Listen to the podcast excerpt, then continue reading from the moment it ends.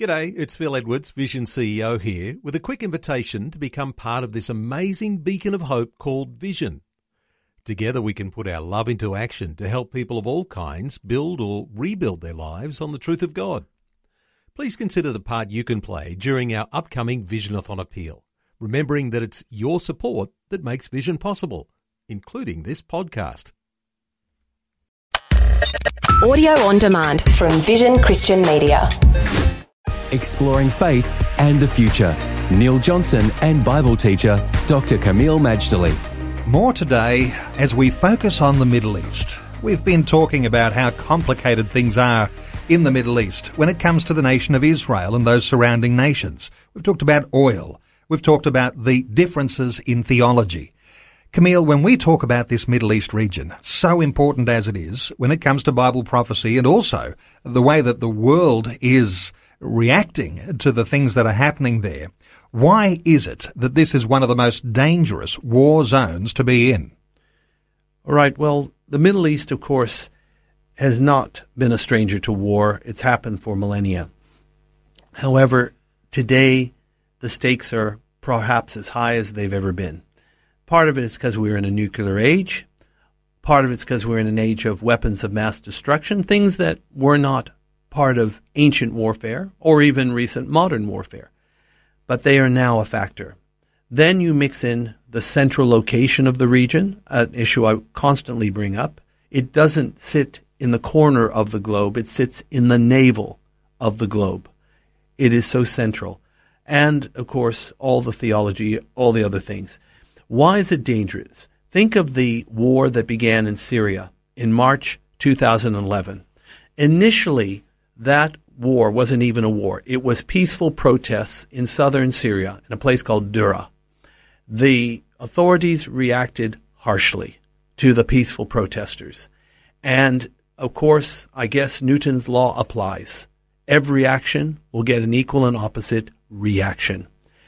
And what turned from being a peaceful protest became a full blown rebellion to dislodge and replace the administration of President Bashar al Assad, who's been in power since 2000, who had taken the place of his father, Hafiz al Assad, who came to power in 1970s, like a dynasty. And so it started off trying to get rid of Assad, and a bunch of rebels of different groups came for that purpose. But now it's evolved into something even more all encompassing. The Syrian civil war is now a proxy war between Sunni Muslims, which are 85% of the Muslim community, and Shia Muslims, which are 15% of the Muslim community. The Shia are backed by Iran, and the Sunnis are backed by Saudi Arabia as well as others. And so, with the complications of a inter-Islamic war, there is risk there, isn't there, that other nations can be very easily drawn into the conflict? Put it this way if they're having a proxy war between the Shia and Sunni on Syrian soil, you already have the makings of a mini Islamic world war, uh, uh, an Islamic civil war. All right, that's one thing. Put into that mix the massive amount of chemical and bacteriological weapons that are in Syria. Yes, admittedly, there's been an agreement brokered by Russia to get rid of those chemical weapons, which is something we should all welcome. But that's not going to happen overnight. It is still a risky prospect. But then, Neil, there's one other thing. Look at the location of Syria on a map. Remember, it's got some very important neighbors Lebanon, Turkey, Iraq, Jordan, and Israel. Unlike Libya, that had a civil war in 2011. And at the end of that year, Gaddafi was deposed and, and destroyed. The thing is, with the Libyan civil war, its neighbors were basically the sand dunes of the Sahara.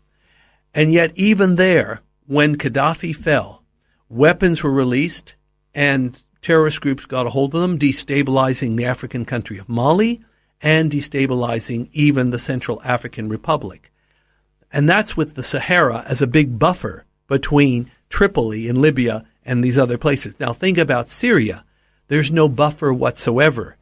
it's it's sits in the middle of the Middle East, and it could have a destabilizing effect on the rest of the region. It's a matter we need to watch and to pray.